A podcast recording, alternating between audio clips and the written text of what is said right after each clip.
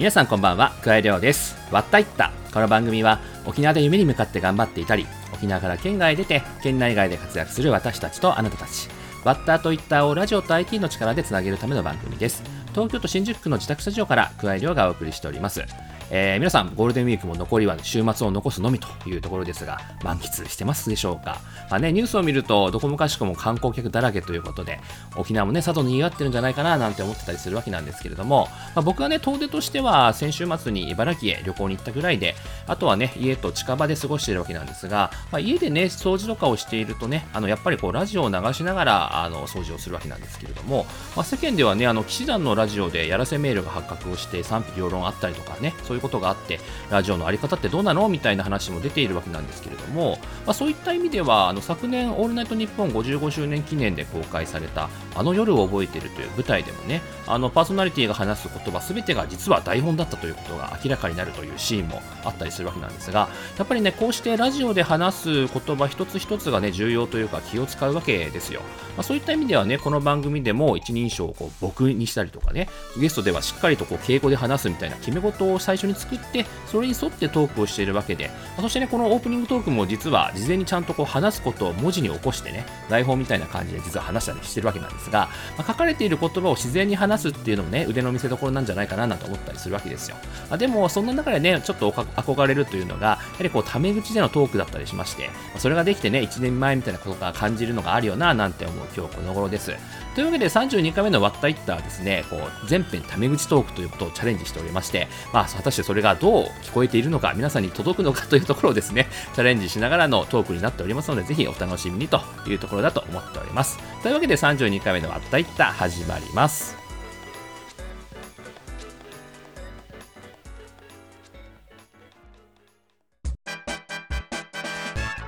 わったいったこの番組は家庭や家族の悩みを専門カウンセラーに無料相談。一般社団法人歩む。企業を次のステージに進化とともに株式会社進化の提供でお送りします。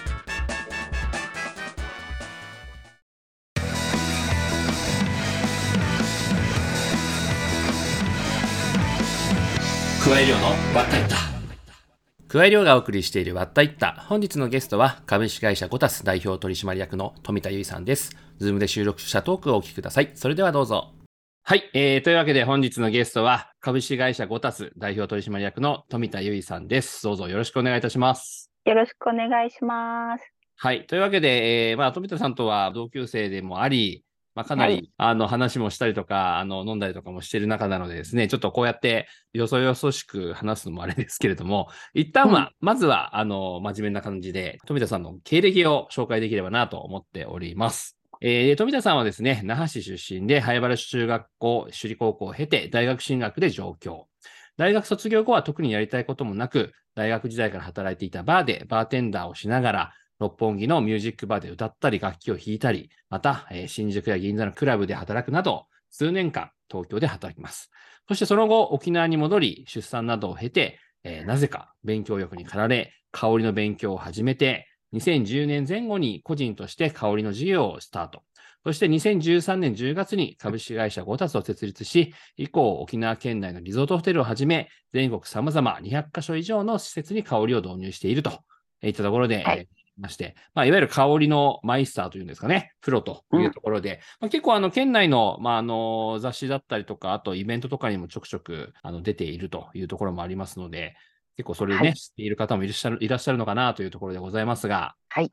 というわけで、あの、まあ、今日はですね、うん、企画として、ちょっとあの、まあ、こういう中なのでというところで、あえてですね、まあ、ラジオということを忘れて、タメ口で、あの、はい、話してみようというところで、で、あの、今、一回あのね、あの、以前は、あの、新華代表の久田さん、まあ、彼も同級生ですけど、もう呼んだ時は、一応ちょっとよそよそしくというか、敬語でそれぞれ話したってことなんですが、今日はね、本当にそれを取っ払って、えー、敬語なしで話したらどういう番組になるのかというのをちょっと試してみようというところで、えー、お付き合いいただければなと思っております。はい。はい。というわけで、えっ、ー、と、まあ、まずはね、あの、まあ、ゆいとは、まあ、首里高校の2年生の時に、まあ、同じクラスになって、そこからの、まあ、仲というところで、まあ、結構ね、高校時代もそうだし、まあ、大学時代も、お互い、まあ、東京に行ってからも遊んだりとかしてるし、うん、その後もちょくちょくというところで、まあ、今もね、仕事の相談受けたりとかもするし、うん、いろいろ飲みに行ったりとかっていう中なんですけども、改めて、まあじゃあ、ゆいがどういう人生を歩んできたのかっていうところですね、ちょっと深掘りをしようかというところで、はい。まあ飲みながらでもね、あの、あんまりそういう話しないかもしれないから、せせっかくなんでラジオを使ってということで考えてますと。いうところなんですが、えっ、と、まあさっき経歴で話したように、首里高校では一緒で、で、大学進学をして、卒業後に、えー、ゆいが町田市でバーテンダーをしながら、そして、まあ、うん。六本木のミュージックバーで歌ったり、楽器を弾いたりというところで、そうそう。これはどういう店だったの？あの、BG4 ってわかるでしょ？うん、あの、グッチ雄三さんとかもとそう。そうそうそう。そうそうそうそう。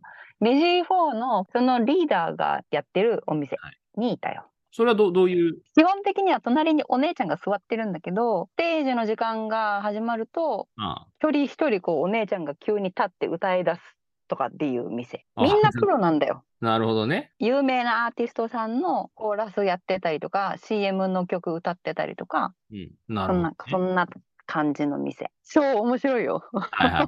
なるほどね、そこで歌ったり楽器を弾いたりということなのね。そうそう。あ、コーヒー中心でしょ？エレキエレキ。あ、エレキね。エレキで、そう。エレキギターのアンプ直だから、ごまかしがいろいろ聞かないのよね。なるほど。え、その時はどういう曲を弾いたの？私、ビートルズ担当だった。相方の女の子がいて、この子がサウスポーなの、ベースで。ああ、じゃあ、ちポール。ょうどほら、ギター弾けるじゃん、そう、私がそう。だから、あ、じゃあ、ポール役はその子がやって、隣にいろと。はいはい。え、それジョージ役なの？私、誕生日がジョージと一緒だから、ジョージだよね。あ、ジョージ、はい。じゃあ、ジョージ・ハリス。そううんそうだよ。はいはい。あ、じゃあそれでビートルズ、いきなり今、バーで隣飲んでたら、いきなり立ち上がって、ビートルズを演奏するとそうそうそうそうそう。いうお店にいたわけですね。うん。面白いでしょ。で、んあの、さっき話した、まあ、新宿、銀座のクラブなどでも働きますみたいな話をしたんだけど、うんうん。最初、大学を卒業して、絶対に就職をしたくなかったので、絶対に就職したくないっていうのはどういう あ理由なの？それは。もう、もう嫌じゃん。な朝何時にどっかに行かなきゃいけないとか嫌じゃん。もう絶対嫌だと思い、はい。就職はせず、とはいえ、まあ、食っていかないといけないので、なんか給料につられて、こう、そこに応募したわけさ。はいはいはい。歌舞伎町にあるキャバレーに。歌舞伎町キャバレー。はいはい。そう、他にキャバクラとかもあったけど、キャバクラはさ、別に来年も再来年もあるじゃん、絶対。うん。キャバレーは来年再来年わからないじゃん。うんはい。でも優先度は圧倒的にキャバレーでしょ？なくなるかもしれないところをあの経験したかった。そうそうそう。キャバクラは別に後でもいいよ。キャバレーはなくなるから。はいはいはい。で、入ったら、まあ、なくなって叱るべきみたいな感じの風潮だよね、もう。ああ、なるほど。すごいしさ、中は。うん。で、給料がこう2ヶ月後払いとか。だからみんなこう、辞めるに辞められず、ずっといるわけよ、そこに。え辞めたら払われない？そうそうそう、辞めたら払われないから。辞めたら払われないっていうのはなかなか。すごいでしょ？だ退職願い出すじゃん。例えば来月辞めますとか。はいはいはい。そしたら1ヶ月分はもう払われないの。それもなんかもう違法的な雰囲気しまますけどあね、今は完全にアウトだろうね。そうだね昔はだからまだあったよ、そういうとこがね。だけどさ、給料絶対欲しいじゃん。そうだよね。働いた分だもんね。そう。だけど辞めたいじゃん。うん 辞めたい。辞めたいよねえ。どうしたのそれ？で、給料日と出勤日数の締め日をめっちゃ厳密に計算すると、うん。3週間ぐらい、うんうん。なんか、沖縄のお母さんが骨折をしたから3週間だけ手伝いに行かないといけないっていう嘘をついて、なるほど。はいはい。その、そのギリギリのこの期間が3週間だったの。で、3週間後に私はどうしても戻ってきたいんだけれども、もしお店の都合でそれは難しいって言われたらもうそれはしょうがないと思うと。ただ私は戻ってきたいんだけどいいですかって聞いたら、そのお店の女が江戸っ子でさ、ブラックの江戸っ子なの。はいはい。で、お母さんの面倒見てこいと。で俺は待ってるってやるから、絶対戻ってこいよと。うんで、その給料はそのまま支払っとくからと言って、戻らないよね。ないよね、もちろん。あええ。鬼電来てたけど出ないよね。払われたのを確認してね。そうそうそう。で、お疲れ様でしたと思って戻らず、ああ、なるほど。それは新宿ね。そうそう。うんで、やばやべえとこだったな、どうしよっかなと思ってブラブラしてたら、うん今度はなんか銀座のクラブのスカウトのお兄さんが、お姉さん働かないかというから、ちょうど職ないし働きますと。はいはいはい。で、そこにいたけど、まあ私はあんまり面白くなくて、銀座は。で、1年ぐらいで辞めて、で、そこの同じクラブにこの六本木の BG4 の店から移ってきた子がいたのよ。なるほどなるほど。で、その子にこういう店で働いてたっていうのを聞いて、いや、そっちの方が楽しそうと思って、六本木に私を。なるほどね。じゃあ、新宿、銀座、六本木という流れなわけですな。そうそう、都落ちなのって言われた。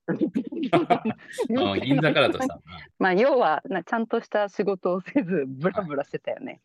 なるほどな。でもなんか面白いお客さんはいっぱいいた。毎日来るおじいちゃんがいて、しかもなんか5時ぐらいに来るのよ。店開いてないじゃん。開いてないよね、5時はね。そう。で、来れる子は来てってママからこう言われてて。まあ、私暇だから行くじゃんね。はいはいはい。でおじいちゃん毎日来て、何するでもなく和菓子とお茶を飲んで帰るわけ。茶室じゃん。すごくない？そう。で、全員分君たちも好きな和菓子食べなさいって和菓子で和菓子食べながら、そのおじいちゃんに、これ何をしに毎日来てるの？って聞いたら、なんか僕はもうこの年だし、僕が持ってるお金はもう生きてる間には使い切れないと。だからもう昔世話になったママたちのところをこう暗記するのが今のこの僕のこう役割なんだって。なるほどね。経済回そうという。そうそう。だって多分ね、和菓子代相当払ってったと思うよ、毎日。なるほどね。で、そもそもさ、そもそもあの大学上京しようと思った理由っていうのは何かあったの、特にございません。県内よりはっていうこと？いや、それもございません。なんとなく決めた。いや、行きたい大学もそこに行きたかったわけではなく、勉強をしたくなくてさ。はいはいはい、受験勉強をどうにか受験勉強せずに入れるところを探したわけ。自己推薦ってあるじゃん。もう試験はなしで要は面接という名の雑談をし 教授を盛り上げたら入学できるだろうと思って体操を盛り上げたよね。それさえクリアしたら受験勉強なしで大学入っていいよって言ってたからわーいと思って。なるほど。じゃあまあそれでまあ勉強したくないしなくても受かる大学に行って、うん、そして、うん、えー、まあ、ちゃんとこう働きたくないからということで、卒業後は、だね。まあ、ふらふらとしてと。はい。で、えー、そんな中で、まあ、沖縄に帰って、まあ、あの、まあ、出産などを経てと、まあ、勉強したくなったわけですが、そ、そこはど、どういう？勉強したくなったっていうか、新しい知識とか情報に触れたかっただけ。いきなりこう家に入って、赤ちゃんと2人1日とか、暇なんだよね。そうだからなんか新しい情報ないかなと思って香りのことを調べ出したの。なるほど。それはなんで香りだったの？それはなんかきっかけが？ネットサーフィンしてたらペッて香りって出てきたから、あ、じゃあこれでと思って。それだけ。あで、面白そうだと思って、で、それでなんか講座とか、うん、テキストを送られてきて、読んで、はい、ほうほうと。それでなんか資格みたいなのあるあるんだまあ、なんか民間のやつね。アロマテラピーだよ。の、なんか民間の資格みたいなのが。ああ、じゃあそれをじゃあ資格取りました。普通の人ならね、それでまあ、はい、終わりっていう感じなんだけど、それをなんか仕事にしようみたいなことっていうのはどういうつながりだったんですか、みんなさ、アロマとかの資格取るとさ、うん、マッサージ屋に行くじゃん。アロマセラピーサロン。はいはいはい。だ私も漏れなく行ったわけよ。ははは楽しかったんだが、なんかマッサージってさ、1日に私がさばける量って決まってるじゃん。まあそうだね。せいぜい5人とか7人とかでしょ、うんうん、1人当たりの単価もマックスが見えてるじゃん。限界あるね。そう、ということで、これは儲からんと。違うことしようと思ってはいはいはい。ちゃんと稼ぐにはさ、教祖様みたいな先生家業になるしかなかなかったわけよ。割と先生家業多いじゃん。うんうん、確かにね。自分の単価を上げるやつね。はいはいはい。なんかうさんくさいでしょ？こうちゃんと私の影響をなしにして、えー、香りがちゃんと価値になるかをちょっとテストしようと思っていろいろやってたら10年経った。それはちょっと後半に取ってみましょうか。うん、あ、そう。OK、はい。はい。というわけで、じゃあ一旦 CM です。はい、いってらっしゃい。わったいったわったいった本日も東京新宿の自宅スタジオからお届けしていますはいというわけで、えー、後半です今日は全編タメ口トークということでやっておりますが、はい、まあ、沖縄帰って香りにこれだと思っていろいろ始めたというところまで聞きましたけども。で、まあいろんなことを試したと思うんだけど、うん、その辺はどういう試し方マッサージ屋さんのさ、最大の弱点は1対1じゃん。うん、はいはい。ということは1対1杯がいいじゃん。ということで1対1杯ができそうなのは何かしらの箱だよね。ということで、いろんな箱を持ってる人たちに、空間で香りを使って、丸なのか×なのかが知りたいと。はいはいはいはい。空間貸してくれと。え、それ最初はどうどういうのややってたの？公演する会場とか、なんかアパレル屋さんとか、はいはいはい。え、いろいろ病院とか、で、ホテルとか。え、それは一つ一つはどうどうやってく口説いたというか、交渉したの？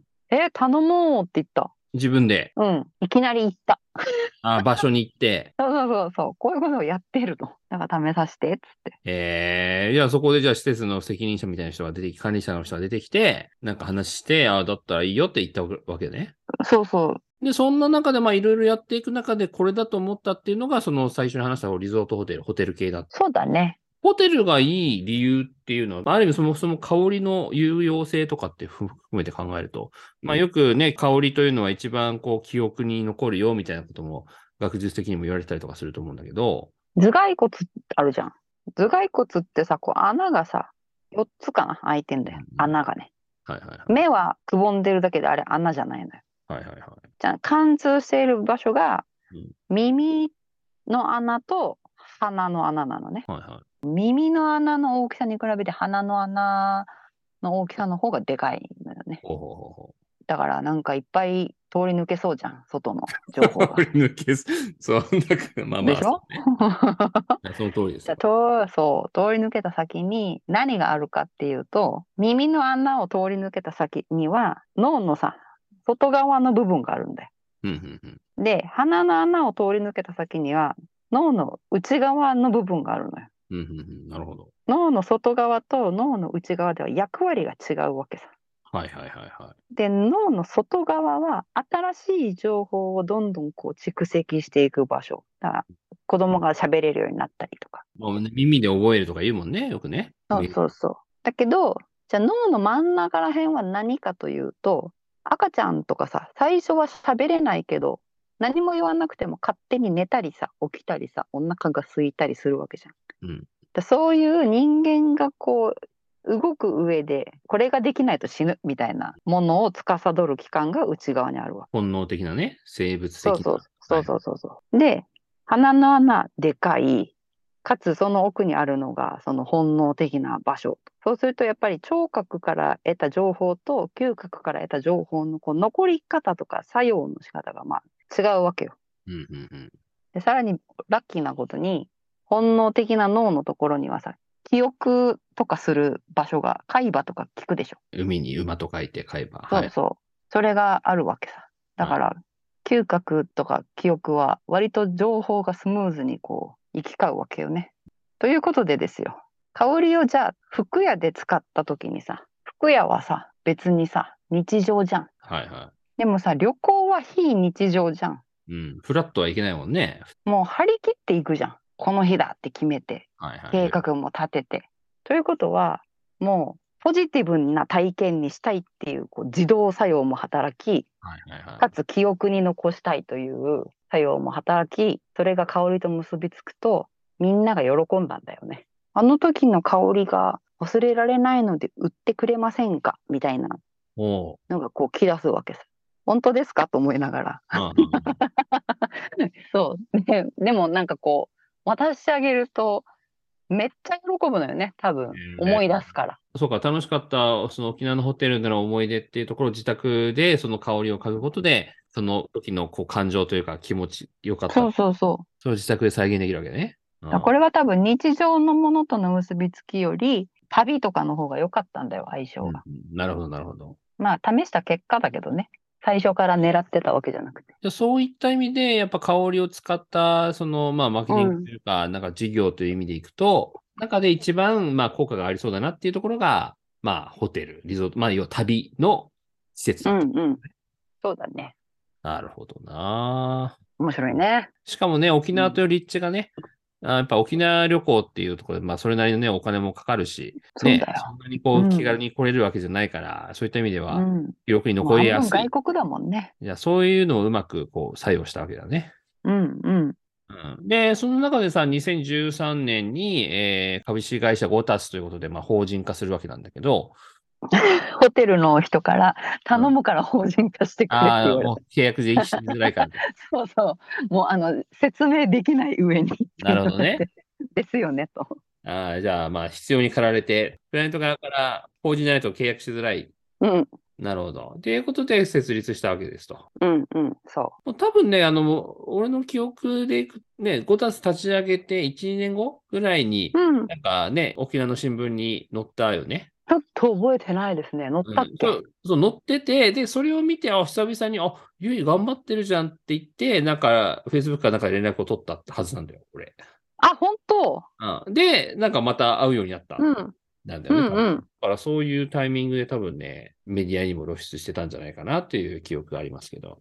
だから結局、そのこういった香りのマーケティングっていうの、会社っていうのは珍しかったってことだよね、多分ね。さっき話した、ねうん前半で話したように、こう、どっちかというとこう競争化するようなところの話だったり、もしくは、そのアロママッサージとかその辺に行くけれども、うんうんいわゆうん。る空間の香りデザインという観点の事業っていうのがあんまり日本にはなかったっていう。正確には、大手はもう参入してきてたけど、大手が攻めたのがアパレルとかだったのよ。デパートとか。なるほど。まあ、それがまあ本当に沖縄というさっきの話の立立地も含めて、やっぱりハマったっていうことですな。うんうん。そういうことですな。まあ、で、それでまあ、あれよあれよと、ね、もううん今年が10期目になって、はい。まあ、うんあのね、そんなに、ね、人を増やしてどうというよりは、まあ、できる範囲でっていうところではあるものの、今やもう全国200カ所以上、うん。数十カす所ごい。に香りを提供しているというところで、まあ実際ね、うんうんその沖縄オリジナルの香りとかも売ってたりとかするし、各、うんね、ホテルの香りというところをあのコタスの EC サイトで売ってたりするうんうんわけなんで、うん。あのね、興味ある方はぜひというところだと思うんだけど、そういった意味で、あの今後という意味だと何かやりたいこととかは、今後は、なんだろうね。なんかやりたいけど、わかんない。わかんない。わかんないや。まあやる、できる、なるようになると。そうね。なんかやりたいと思ったことが出てきたらやるんだと思います。わからないよね、先のことは。まあまあ、そりゃそうだわ。うん、わかんない。あと、警察のさ、あの、香りの仕事あったじゃないですか。うん、うん。なぜ香りを使うかっていうところで、結構ね、あの、話聞いたときに衝撃を受けたというか、こう、なるほどって思ったんだけど、なんかまあ、もともとはこれも、あの、おまわりさんからの相談で、なんか法律がさ、変わって、検視をする病院っていうのを各都道府県、なんか定めなさいみたいになったはい。のね。沖縄とかもそうなんだけど、離島を持ってる県がそれで困り果てて、いや離島で一人で亡くなった方とかさ、大体まあ、それはもう解剖しないといけないんだけど、離島から沖縄本島まで遺体を運ばないといけないのよ。うん。でも全飛行機会社が NG を出すのよ。うんうん。いや、ちょっと、これは匂いが、ということで。でも、そうは言われてもさ、解剖しないと進まないじゃん、仕事が。それで、いや、なんかさ、この匂いでどうにかできないのみたいなのの連絡が来て、まあ今から解剖する遺体だからさ、この遺体自体に何かをするわけにはいかないじゃん。なんか吹きかけたりとか。うんただ、その匂いが外に漏れなきゃいいんでしょ？うん。じゃあ漏れない素材で人が入る袋作ればいいんでしょ？うん。ということで、じゃあ試しに作ってみたから使ってみてくださいって言って渡したら、それがなんか大活躍したらしくてお、あれよあれよと全国に広まると。これ納体袋って言うんだけど、うんうん多分なんか匂いが漏れないっていうのに特化したのが多分うちだったらしいよ。なるほどね。そうそう。まあ、そういうこともやりつつ、世の中に役立ってるわけだからね。そうだね。そうそそれはまあ、ニーズがあったらもうやりますせという精神ですな。う。でも全部そうだね。いやなんか私がどうしたいとかいうより、こう役に立つかわかんないじゃん。うんうん私がやりたいこと。役に立てるならやるけどさ。っていう感じなので、特にやりたいことは私はございませんと。なるほどね。あ、そうだ、そうちょっと聞き忘れてたんですが、あの、沖縄のフェイバリットスポットはありますか、お家に帰りたい。お家に帰りたい。はい。私は家にいたい。結構昔はだいぶね、いろんな人と付き合いもあって飲み歩いてたというか、うん。ことも多かったわけなんだけど、それを経て、やっぱり家がいいとうん。いうことですね。うん。そうだね。うん、誘われれば全然どこでも行くんだけど、自分から率先して選ぶのは家だね。家だね。うん、家だね。まあ、というわけで、はい、まあ、初めてのタメ口トークも最後ということで、うん、最後に、この放送を聞いているリスナーの方々に、一言、決めすぎない方がいいですよ。まあ、決めなくてもいいんじゃないぐらいな、ふわっとした感じでいかがでしょうか。まあでも、ふわっとしてたら、ふわっとしてたら面白いことはありますからな。そう、そうよ、そうよ。根詰めすぎずに、はい。気楽にやりましょうよってことですな。そうですな。というわけで、えー、本日のゲストは、株式会社ゴタス代表取締役の富田由衣さんでした。ありがとうございました。ありがとうございました。加え量の割ったいった。